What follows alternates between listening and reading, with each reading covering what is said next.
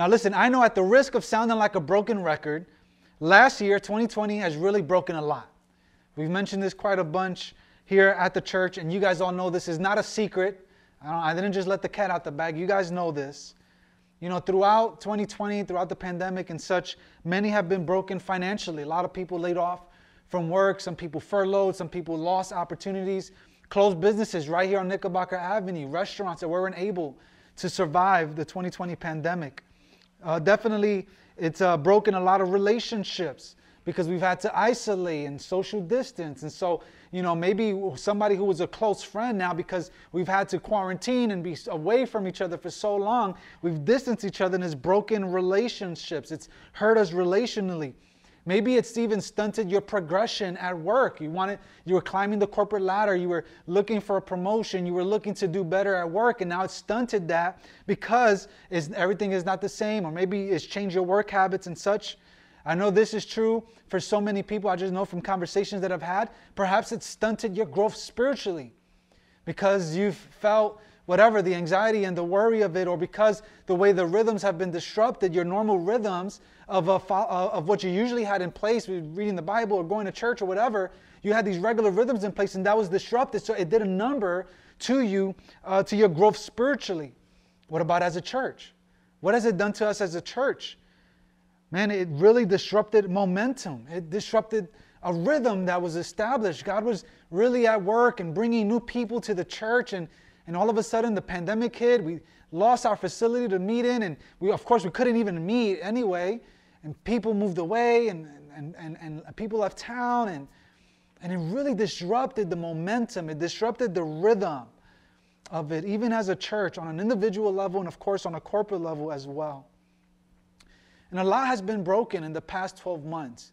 And uh, and as I read the book of Haggai, it reminds me of another time when there was a severe sense of brokenness, a season of brokenness. You see, it was the temple of Jerusalem, which was representative of the very presence of God among the people. The, the temple, the, the church wasn't simply a place to attend. It was so much more for the people of God. The temple was the very presence of God. It's where the presence of God dwelt. It's where they would make sacrifices. It's where they would gather. And the Israelites were held captive by the Babylonians for seventy years. seventy years they were held captive. And during that time, Jerusalem, the city in which the, the temple of God was in, the, the, the city was ransacked and the temple was destroyed and left in shambles.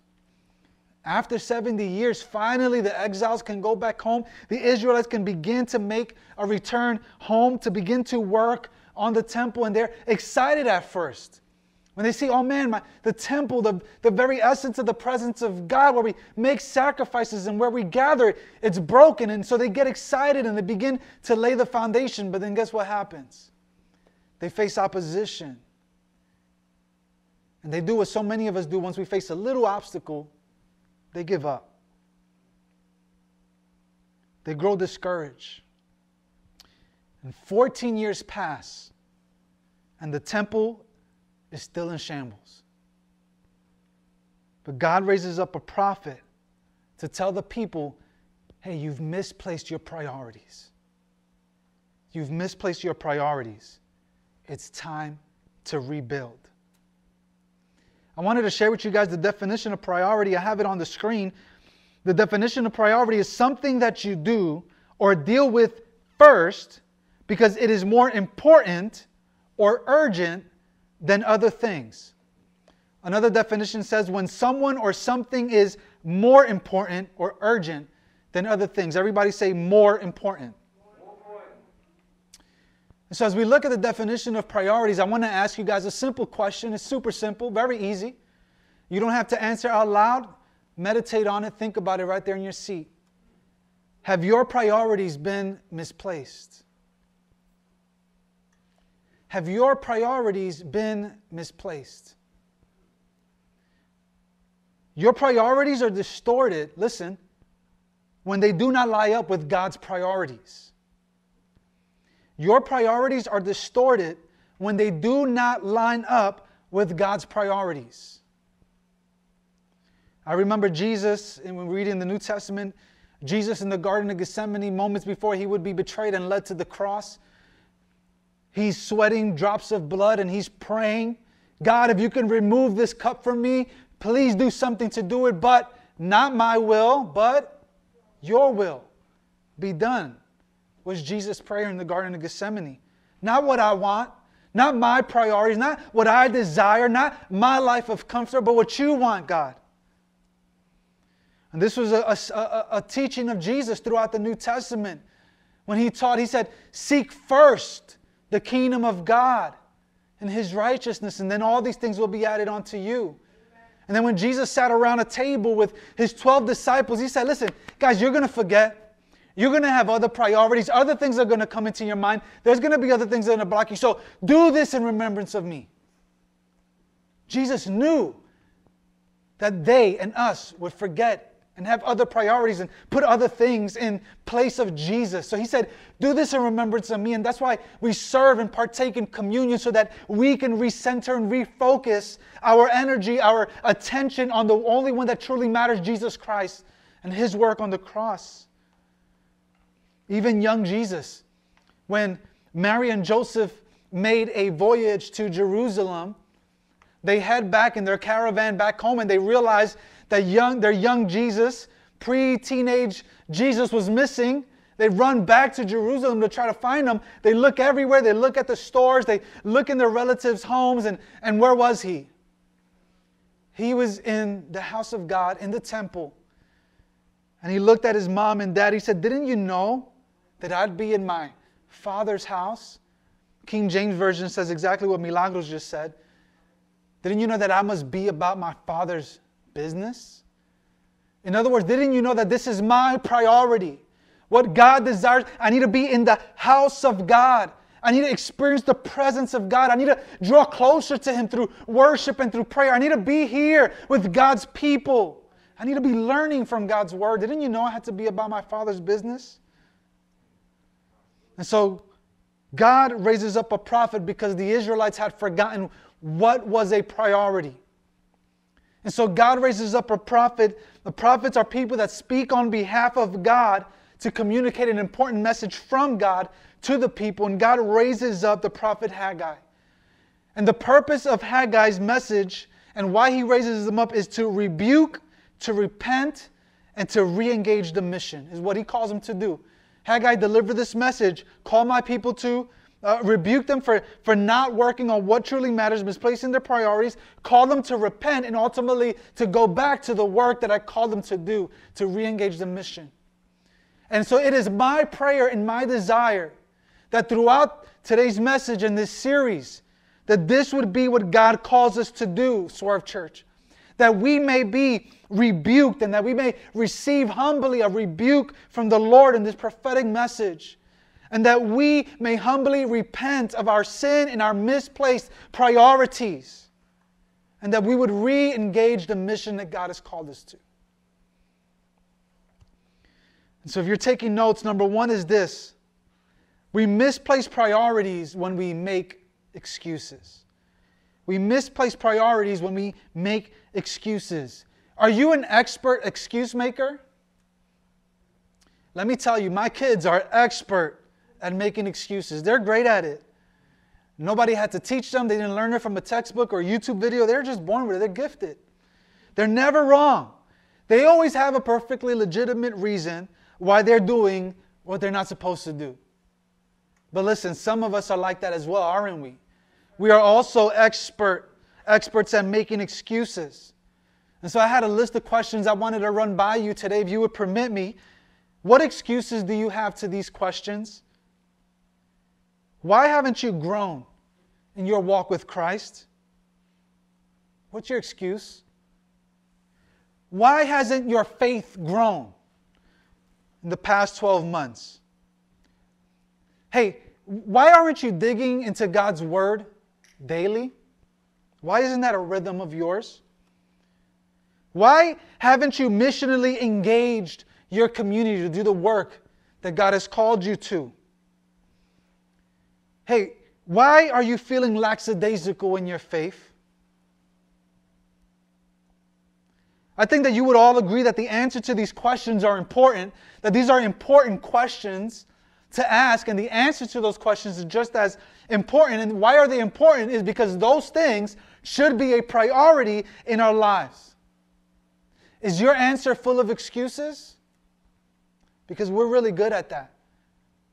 Well, you know, man, work has really gotten me tied up. You know, I'm really super busy. I'm just, you know, I'm reconstructing the house. I'm repainting. I'm retiling. I'm, you know, I'm doing X, Y, Z. I'm doing a lot of work right now. Or, or you know what? My excuse is tomorrow. I'm gonna, I'm gonna do t- tonight. Today I'm not up to it, but tomorrow I promise I'm gonna read my Bible. Tomorrow I'm gonna missionally engage my community. Tomorrow, tomorrow, or the super cop-out answer of the year.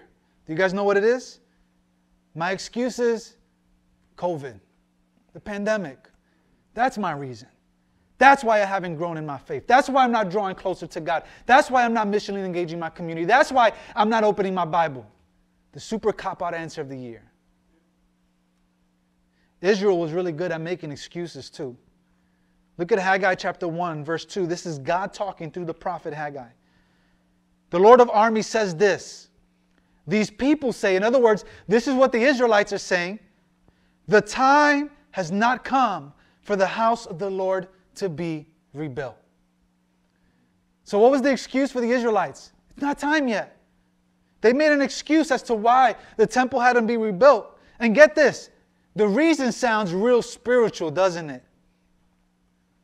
We love talking about God's timing because nobody knows it, right?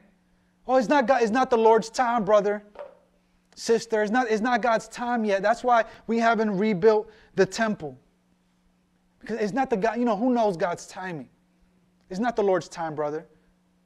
So you mean to tell me seventy years pass, you are set free from captivity, you are sent home. Get this, if you read the book of Ezra, it tells you that they get the blessing of the king to go back home to rebuild the temple.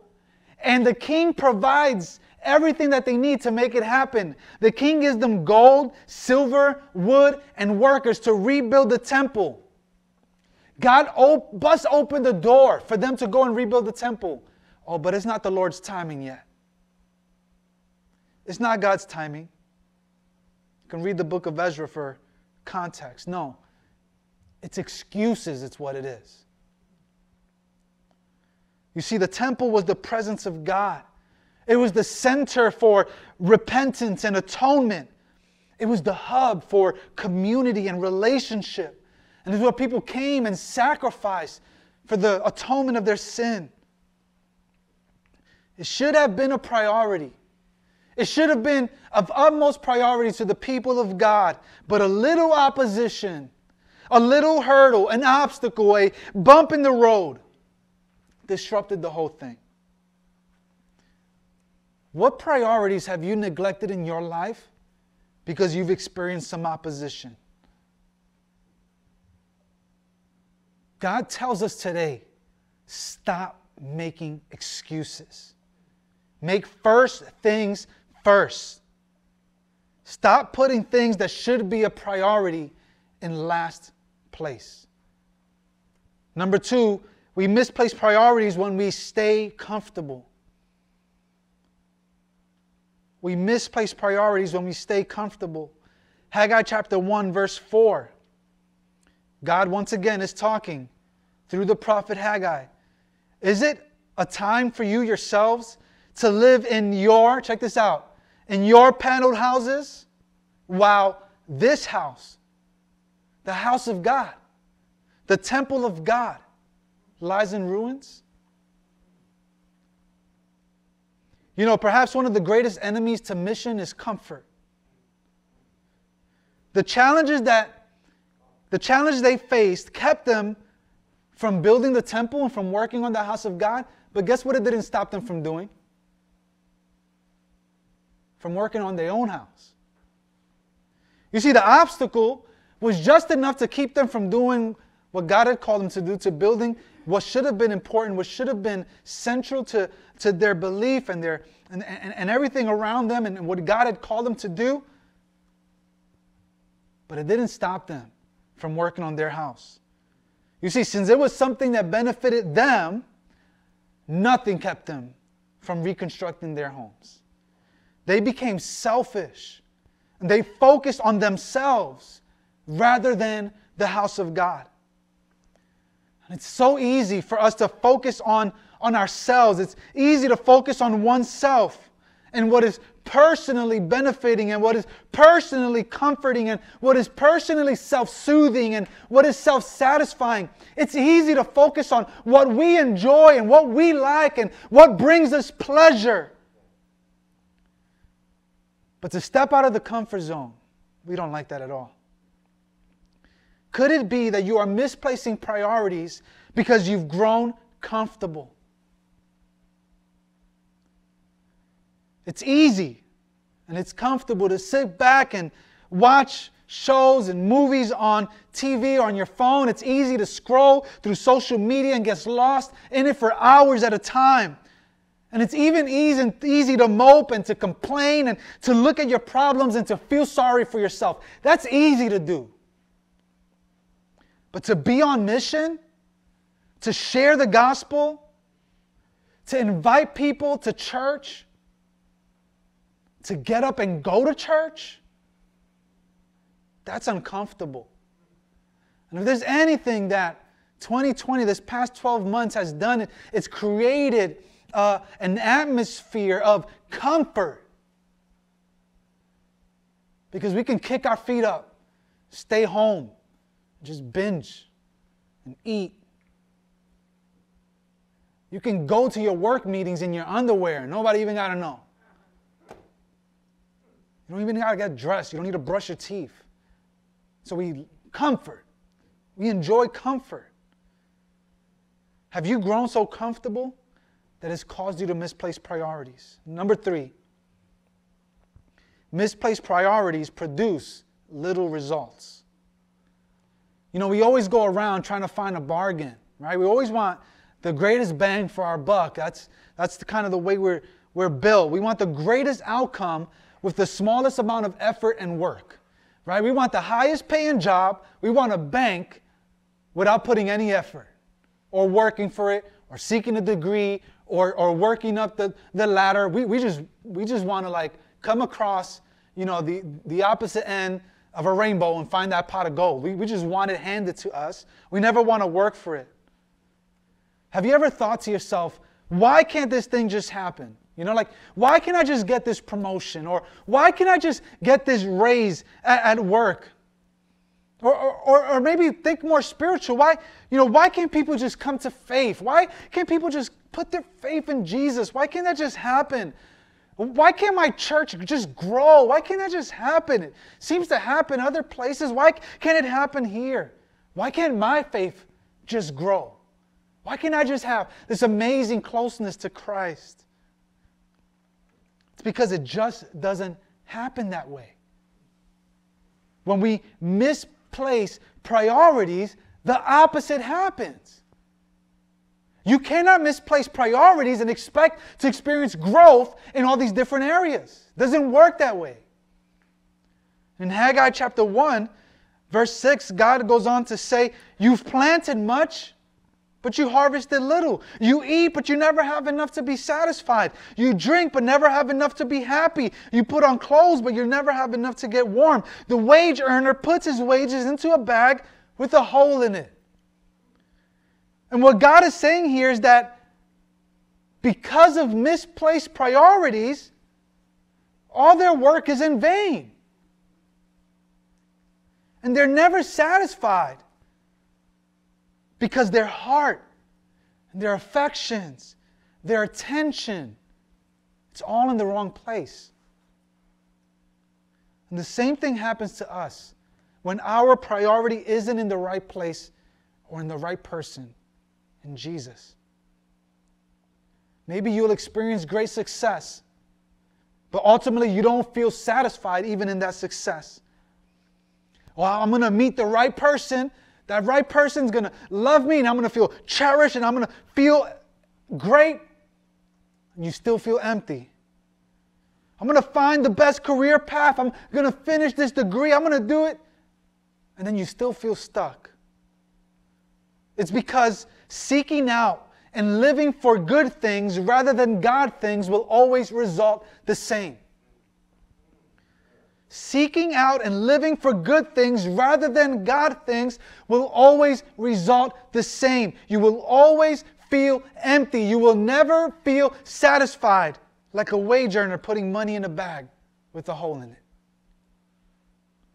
You know, some of you are wondering why you feel spiritually dry, or why you're not experiencing spiritual growth, or why you're not growing in God's Word and the understanding of God's Word, or why your prayers have been stale and unanswered. Could it be because you're expecting great results when you have misplaced priorities? You can't grow in God's Word if you're not studying it. You can't pray fervent and desperate prayers if you don't pray. You can't be spiritually refreshed and rejuvenated when you've been investing more times in things to please the flesh than in things that please God. How can we have spirit-filled worship when we're not even willing to lift up our voice or lift up our hands and offer a sacrifice of praise?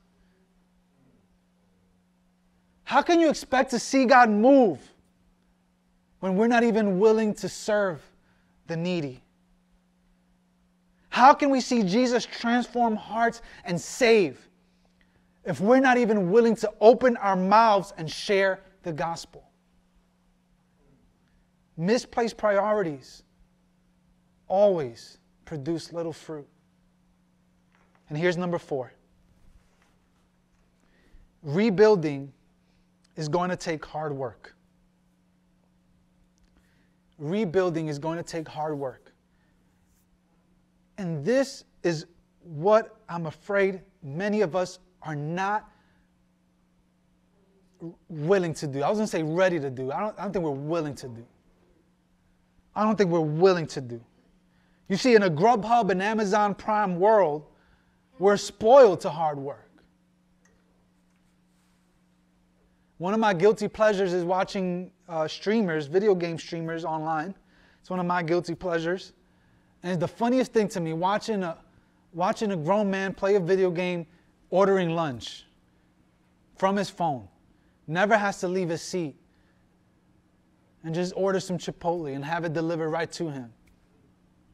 That's the world that we're living in. I'm sorry, guys, but there's no easy button. There's no easy button. So look at what God tells them. Haggai chapter one, verse eight. He says, go up into the hills. Climb up them hills. Bring down the lumber. Now, no twigs. Don't bring me a branch. I need some lumber to build my house. And build the house. And I will be pleased with it and be glorified, says the Lord. We have a mission, Swerve Church. It's right there on that banner in the back. Our mission is to lead people to become fully devoted followers of Christ. And to fulfill that mission, it's going to take hard work. And it's even more hard work to build from the rubble of a pandemic. The question is, are you willing to do it? Let me debunk a mystery for you, and that is that God can do it without you. He don't need you. God doesn't need you to do it. But one of the great mysteries of God is that He chooses to use His people to build His temple. God could have reconstructed the temple in Jerusalem without the help of the Israelites. But He chose to use their labor and their work and the provision of the king in order to make it happen. God built the world from a word. And He built man from the sand. He don't need you, but He chooses you. And He chooses me to advance His mission of love. God chooses you and He chooses me. But here's the thing. It's going to take hard work. And for the people, they had to climb up the hill. There was no shortcut. There was no elevator up. They would have to climb up the hill. They would have to cut down the trees in order to bring down the lumber. They had to carry, and then they had to get the tools in order to begin construction. That means that blood was going to be involved. That means sweat was going to be involved. That means tears were going to be involved, and splinters into their hands, and stubbed toes, and a hurt back, and weak knees, and sore feet, and long hours. All of it in order to accomplish what God was calling them to. God is calling us to work on what matters, to rebuild, but it's going to take hard work. The question is, are you willing to put in the work in order to see God move? Are you willing to put in the work in order to see spiritual growth in your life? Are you willing to put in the work in order to leave a dry season? Are you willing to put in the work in order to grow in your relationship with Christ? Are you willing to put in the work in order to grow your church? Are you willing to work? That's the question that we're left with today. And uh, in a moment, I'm going to invite you guys to, uh, to partake in communion. And I, I have a song I just want to play in the background, and you guys can listen to the words or sing along or worship along if you want. And at that moment, you can partake in communion. But aren't you glad that Jesus put in the work for you and for me? That when Jesus cried in the Garden of Gethsemane, "Take this cup from me," it was followed up with, "Not my will, your will be done, God." The Israelites would have to climb the hill, bring the lumber, and build the temple. And Jesus climbed up Calvary, and he brought the lumber, and his body hung on a tree to atone for the sin of mankind so that he can build this temple. The Bible says that your body is the temple of the Holy Spirit, that the Spirit of the living God takes residence inside you. And the reason that is the case is because Jesus climbed up the hill, carried the lumber, and hung on a tree. And he died so that we can experience forgiveness of sin. And he rose from the grave so that we can have newness of life and the promise of an eternity in the arms of our Father. Jesus put in the work. And guys, Jesus didn't go through all that so that we can live our lives comfortable, apathetic, or to make excuses. The mission that God has called us to is far too great. In a moment, I'm going to invite you guys to partake in communion. I'm going to lead us in a word of prayer. And then Junior's going to hit play on, on the song. And you guys feel free to, uh, at your leisure, uh, grab the cup, partake in communion. Use it as a moment to reflect, to pray, to repent. Let me lead us in prayer. God, I pray, Lord, that you would help us choose our priorities wisely. We acknowledge, God, that we have misplaced our priorities. God, forgive us for the excuses that we've made. And God, I even pray that you would help us identify the excuses if we don't even know. God, if that's our excuse, then remove that excuse from it and reveal it to us. God, I pray that you would forgive us for our comfort and that you would make us uncomfortable, God. God, I know it's going to be hard work, but I'm ready, God. And I pray, Father, that your people might be ready as well to put in the work. We pray this in Jesus' name. Amen.